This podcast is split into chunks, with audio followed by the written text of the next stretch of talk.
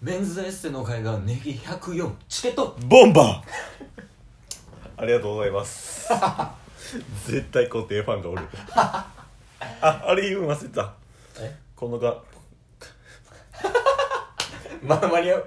この番組はクズなケースとブスなタスがお送りする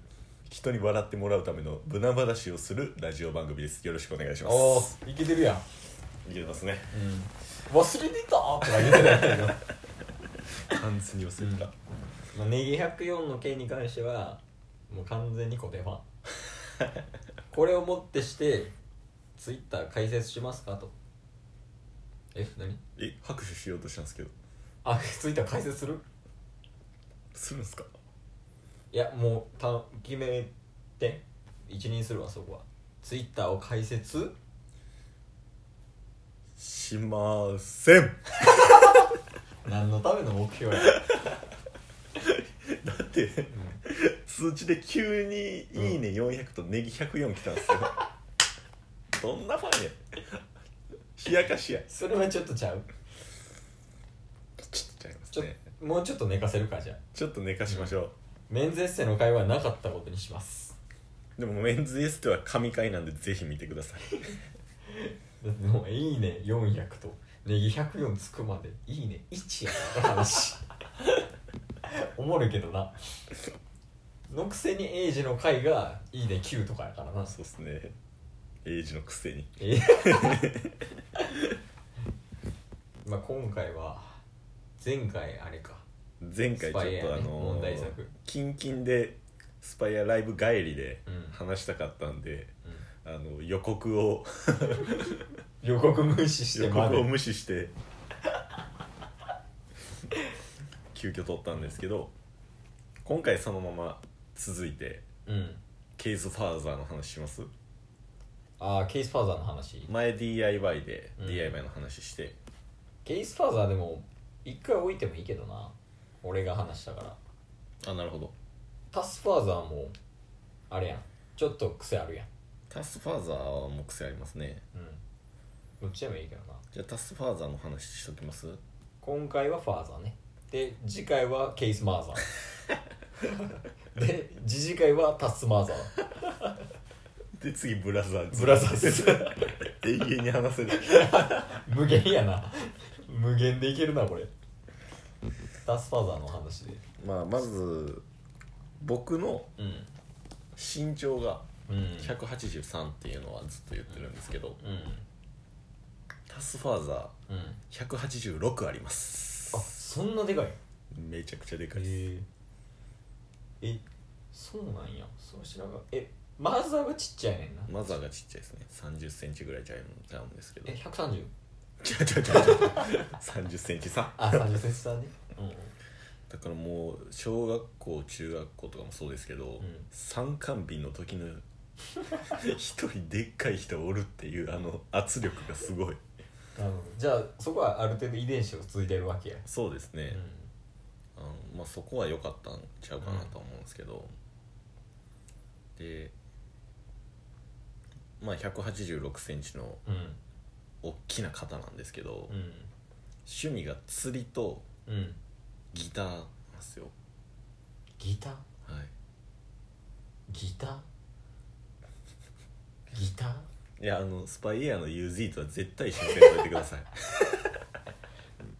えタスファーザーはラフテル行かないダスファーザーは絶対いかんもうダスファーザーはあのうん釣りはでもなんかよく聞くまあある程度のお父さんとかしてるイメあそうっすージねはあるけど、ギターはまあ少ないんちゃう少数派じゃん結構そうですね釣り場最近は行ってないかもしれないですけど結構なんか一人で行ってうんタチウオ釣ってきてとか言って、なんかさばいて食べるみたいなうん家族であったりとかしてたんですけど、最近は、まあ、僕ら2人兄弟でうん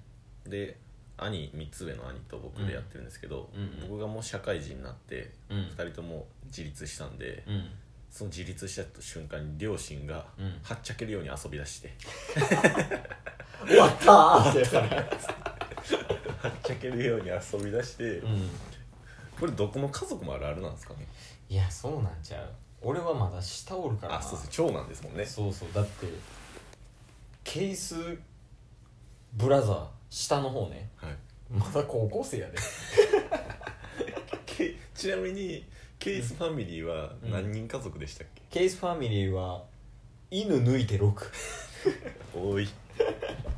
そうやね4人兄弟の長男4人兄弟の長男長やから俺、まだまだおるからな、うん、全然だから1週間分はいけるねお互いのフそうっすァねミリー入れたらでまあ僕らは完全に僕らのタッソファミリーが自立して、うんはっちゃけるように遊び出した中でうんあのーまあライブに行ったりああなんか言ってたな両親ではいライブ行くみたいな、両親で母さんと父さんでライブ行ったり、でライブしたりうん えもう一回ちょっと話してもらっていいライブ行ったり行ったライブしたりしてるんですしたりなんかカウントダウンライブとかしてる んですこじんまりしたバーでタスファーザーはジャニーズタスファザ大きいおっちゃん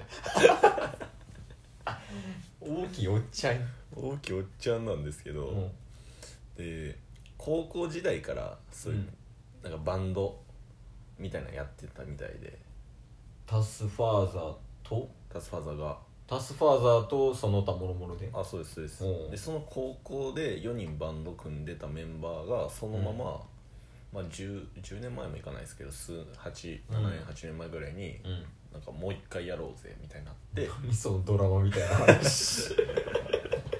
で僕も2回ぐらい見に行ったことあるんですけど、うんへーちっちゃな店であうのん演奏してる、あーでもいいやんはい、で今もうちょくちょく集まって、うんでなんか結構こなんかメジャーデビューつい最近しましたみたいな方とうんなんかそういう小さな店で2人で弾きながら歌ってたりするんですよ 何してるみたいなえそれはえ年齢は同じぐらいのい人やなんか20代 ぐらいのなんでそこら辺のパイプのつながりとかよくわからなくて、いやまあすごいなでも、はいまあ、そういう演奏とかもしててなんか1か月ぐらい前も、うんあのーまあ、近くのホールみたいなとこで演奏したとか言って。マジであなんかやっぱり趣味の域を結構超えてるよねはいまあ、もちろんサラリーマンで仕事はしてるんですけど、で、まあ、ライブも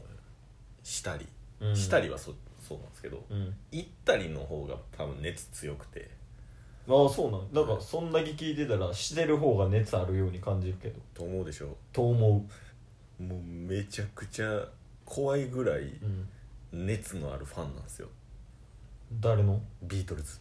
ここでここでもう年代的にそうなんかなそうですねもうビートルズの CD が実家に山ほどあってうーんで僕もあのー実家に住んでた時はうん毎朝、うんまあ、土曜日日曜日、うんうんあの部活とかがなかった日とかは、うん間違いなくうんうんあの父さんがうんビートルズの歌を弾きながら歌ってるのをあ朝弾いてんの朝弾いてるんですよ早朝それで起きるんですよ 別室やのに ほんまに目覚ましビートルズなの目覚ましビートルズしかも生音源やしもうなんかギターあったら、うんこの間も父さんのうんあの兄の、まあ父さんの兄ね僕のいとこうんうんうのん家に行った時も「あギターあるやん」とか言ってなんか勝手にチューニングしたりして歌ってるんですけど、めっちゃ聞いてる やんまあえ それぐらいビートルズが好きでうんう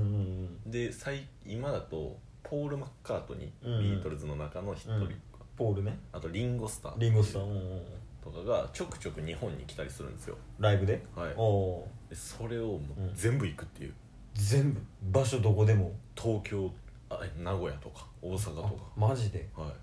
いもうどこだろうが行くんやはい、なんかほんめちゃくちゃ行っててうん弾くぐらい、うんであのビートルズフんァンの中でも結構有名らしいんですよ、 マジででなんか、うんポール・マッカートに来日しましたみうたいな、んであの報道の方とかが来るんですよ、おおまあ有名やもんねはビーい、トルズできましたみたいなんで、ポールが来日されましたけどどうでしたかみたいなうんでなんか興奮しながらインタビュー受けてんのテ レビやばでもうホテルでうん結構出待ちしてあもうそのレベルなんや握手したりとかしてうんとかマでジうんなんか結構この話はしていいのか分かんないですけどうんなんか新幹線でうんポールがうん東京から大阪か大阪から東京忘れたんですけど、行く時にうんなんかどうなんか調べたんか分かんないですけどうんそれに合わせてあの東京に用用作ってというか仕事うんがあって時間合わせて一緒に行くとマジでもでそこまでならまあいいんうですけまど、あまあまあ同じ車両に乗ってるぐらいかなはい、ここでなんかわざとうんあの、まあ、ポールの車両ポールが乗ってる車両ってもう完全に警備されてるみたいなんですあもうバレボディーガわードかるんやはいあもう乗ってんなこれみたいなはい、でそれを見越して僕の父親はうんあの乗りたい車両よりうん乗りたい車両が奥にあって、うんまあ、その真ん中にポールの車両があってうんわざと一番手前から乗ってきてうんで動き出してからあの通路ああ入なるっていっほどねうんてで通路入ったら必然的に、うんあのーポールとすポールが座ってる姿を見るらしいんですよおあやばい時 間やばい全然全然語りきれて ないでここれのは次回かな通路に、うんあの通路入っていったら、うんポールが見えたらしいんですよおおでポール見た ったわや何やねんそれいやあと15秒いや全然語れますね全然いけるねでもうんまあいつかローテはするとして、うん次はケースマザーのケースマザーの話ケースマザーは見かけによらず武闘派